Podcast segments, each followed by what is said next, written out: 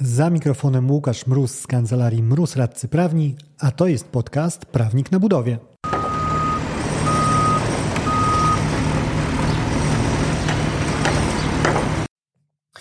Roszczenia. Mamy sytuację, gdzie wykonawca gwarancji zażądał, termin upłynął, nie dostał bądź dostał nie taką, jak dostać powinien, następnie odstąpił. No to teraz siadamy do stołu, żeby porozmawiać o pieniądzach, myśli wykonawca w zaciszu swojego gabinetu, na co może liczyć. Ogólna myśl, znowu rzecz, która jest wpisana wprost w przepisach i jest bardzo wygodna z perspektywy wykonawcy. Brak gwarancji to jest przeszkoda w realizacji robót leżąca po stronie inwestora. Czyli ten papierek działa tak, jakby mi ktoś wyrwał te wszystkie moje koparki operatorów, podwykonawców z rąk i stwierdził, że robić nie będę albo zabronił mi wchodzić na plac budowy przeszkoda dla realizacji robót. Tak na marginesie, e, bo nie każdy sobie daje, zdaje sobie sprawę z tego, nie jest to rzecz zastrzeżona wyłącznie dla tej kwestii gwarancyjnej. To jest ogólna regulacja i każda przeszkoda w wykonywaniu robót odpala te roszczenia wykonawcy, o których zaraz będę mówił w kontekście uzyskania wynagrodzenia. I co ciekawe, nawet są to przeszkody niezawinione, co może zmierzić inwestorów i postawić im włosy na karku. Pierwsze roszczenie, najważniejsze, najbardziej lukratywne często z perspektywy wykonawcy. Wykonawca w takiej sytuacji może żądać zapłaty umówionego wynagrodzenia mimo niewykonania robót. Więc dajmy na to ma kontrakt na 10 milionów, zrobił przerobu 6, zostało mu 4 i wtedy odstąpił. Na upartego o czwórkę mógłby się do inwestora pofatygować. Nie rekomenduję takiej pazerności, ponieważ ogólna idea tego rozwiązania jest taka, że do wykonawcy ma wrócić zakładany przez niego zysk. I to jest bardzo sensowne. Możecie Państwo myśleć o tym jako takim uproszczonym mocno odszkodowaniu za utracone korzyści. Mimo to, że bardzo mocno podkreślę, żeby to się nie, nie zakotwiczyło, to odszkodowanie nie jest, to nadal jest wynagrodzenie. Z punktu widzenia prawnego jest to bardzo istotne i znowu korzystne finansowo z punktu widzenia pieniądza dla wykonawcy, o czym za chwilę. Jest istotny warunek, którego nie można ignorować. Wykonawca musi mieć gotowość do robót i to realną i udowodnioną.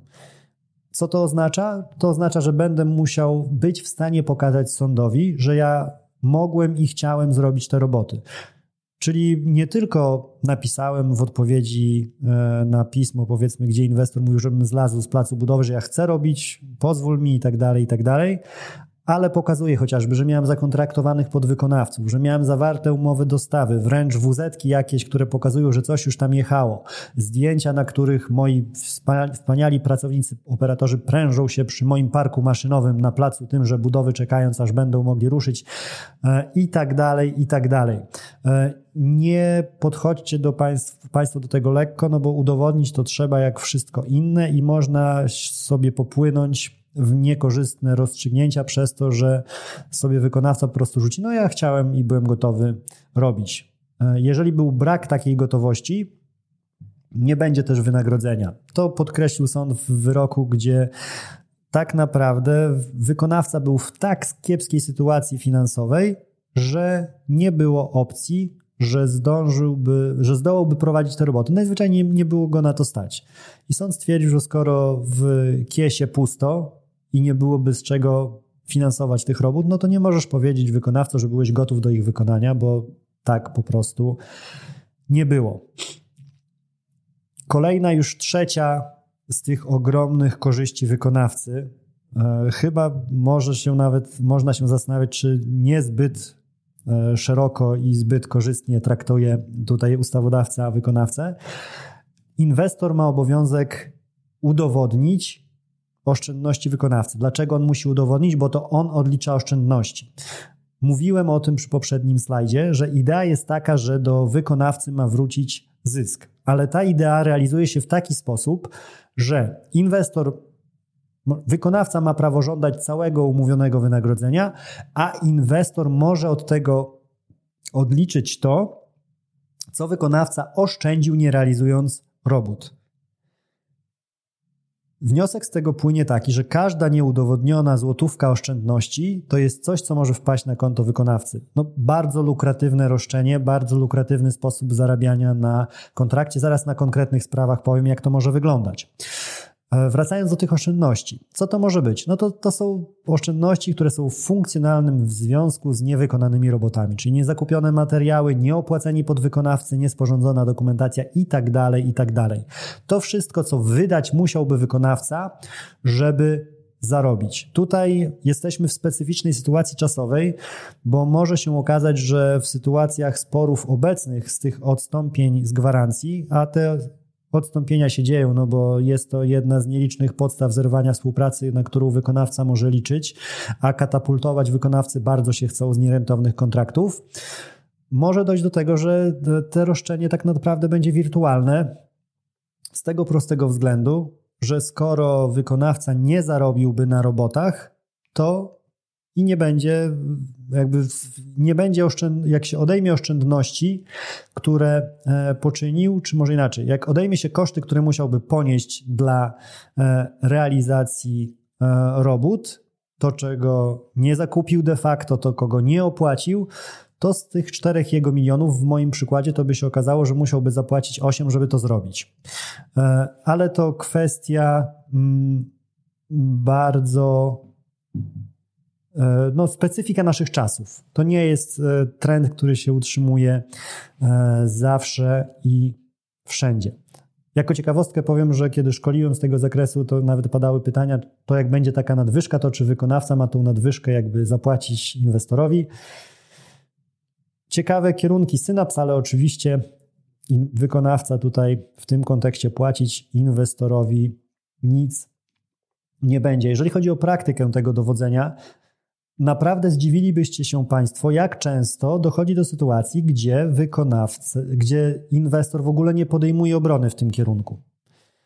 E, jest to o tyle z jego perspektywy taki skok do basenu, nie otwierając oczy, żeby sprawdzić, że jest tam woda, że jeżeli sąd nie będzie miał dowodów na temat tego, e, jakie były te oszczędności do odjęcia, czyli de facto ile zapłaciłby wykonawca za realizację robót, to na dobrą sprawę, jak w tym moim przykładzie pójdzie wykonawca po 4 miliony, to i 4 miliony przyznać trzeba mu będzie.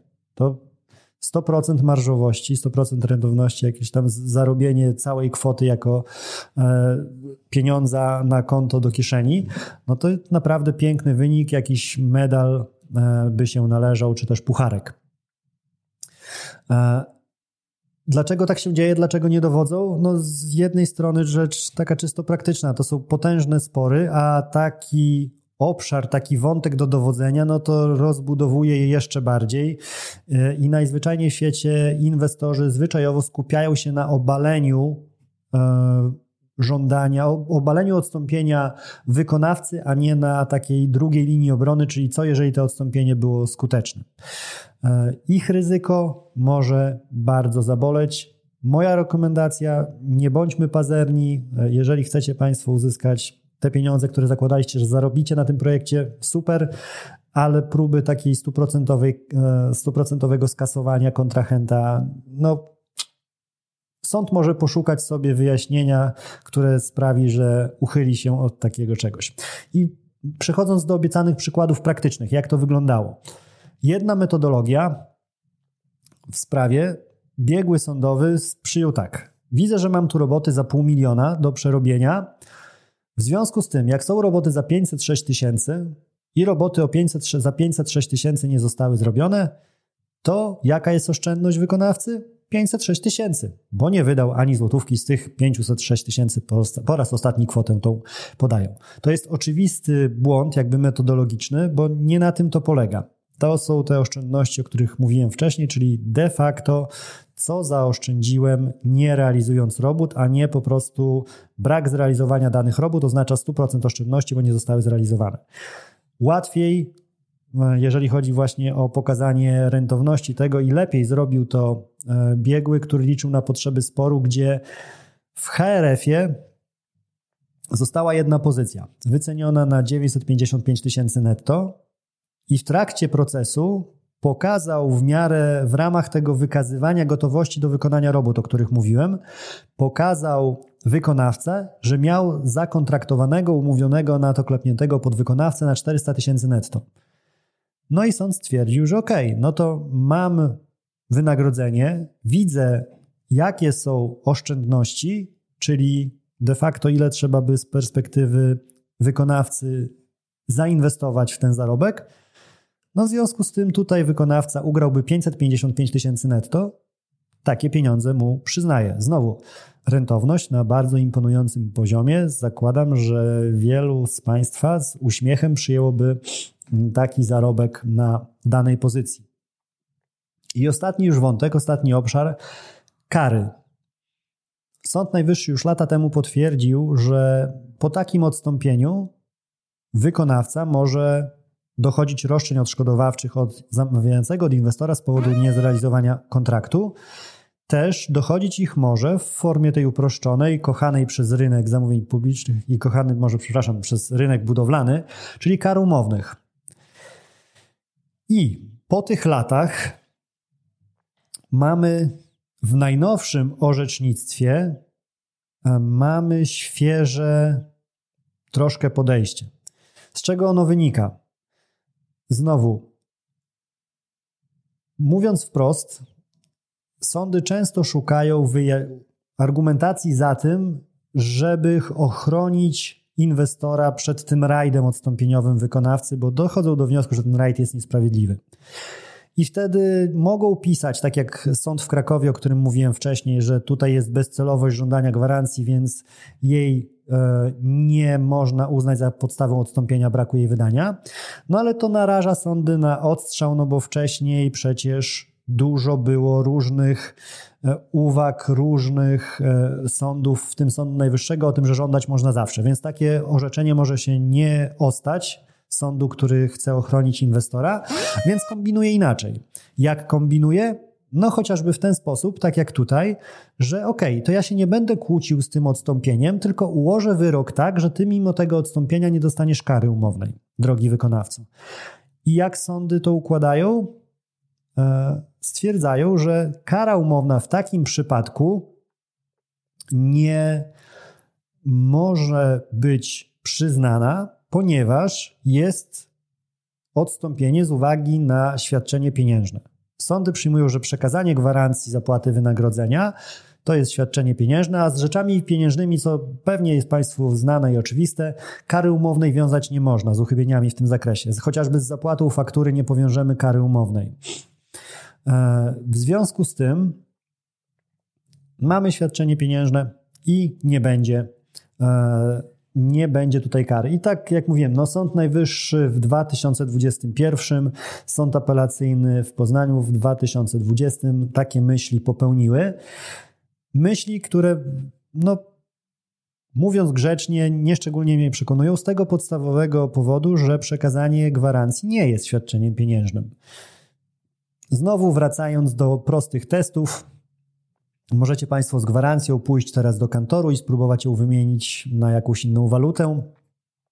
Albo jeżeli Państwo e, iść tak daleko nie chcecie, żabkę pewnie macie bliżej, no to zejść sobie e, do niej, podejść, zrobić wyładowanie koszyka, no i po nabiciu na kasę dać ten papier gwarancji e, i możecie być Państwo pewni, że pracujący tam Krzysiek, mimo że pewnie będzie pod wrażeniem tego, że przynieśliście ze sobą wydrukowane postanowienie Sądu Najwyższego i wyrok Sądu Apelacyjnego w Poznaniu, które mówią, że to świadczenie pieniężne, to tym świadczeniem pieniężnym e, Waszych e, chipsów i napoju, napoi nie będzie za bardzo chciał rozliczyć, tylko poprosi o polskie złote.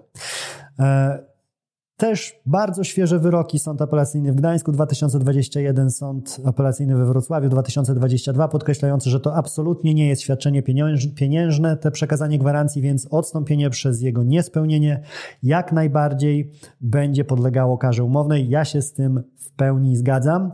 Ciekawy wątek praktyczny z Gdańska właśnie gdzie wykonawca odstępował zarówno przez brak przedstawienia gwarancji zapłaty i brak zapłaty faktury. No i mamy taką sytuację, że mamy tak, z jednym powiązana kara być może, czyli brak zapłaty brak przedstawienia gwarancji, a z drugim już nie bardzo, czyli z tą fakturą. I cóż zrobić, kiedy zarówno jest podstawa nie karowalna, jak i karowalna. No i sąd tutaj stwierdził, że tutaj tą pierwszoplanową, wskazaną przez wykonawcę podstawą zerwania współpracy był brak gwarancji. W związku z tym, jeżeli tak zostało wskazane i to chwyciło, to wystarczyło, że jeden z tych dwóch powodów ma charakter niepieniężny, kara się należy. Mnie to przysługuje.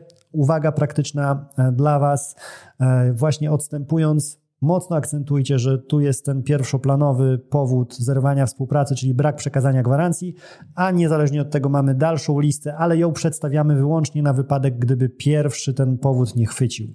Także w takim przypadku, jeżeli chwyci powiedzmy trzeci z listy, powód odstąpienia, bo to będzie brak zapłaty faktury, no to cóż, z karą umowną się pożegnacie, ale przynajmniej skutecznie odstąpicie od umowy. I ostatni już wątek.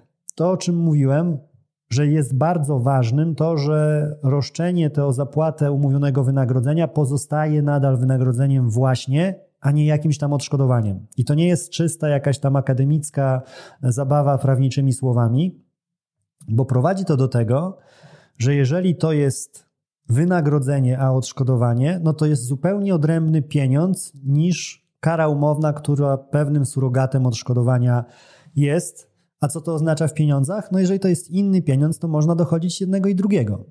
No i rodzi się taka piękna kumulacja finansowa z perspektywy wykonawcy, e, gdzie kasuje zarówno karę umowną, jak i ten swój zamierzony zysk, który wyciągam jako wynagrodzenie pozostałe do zapłaty.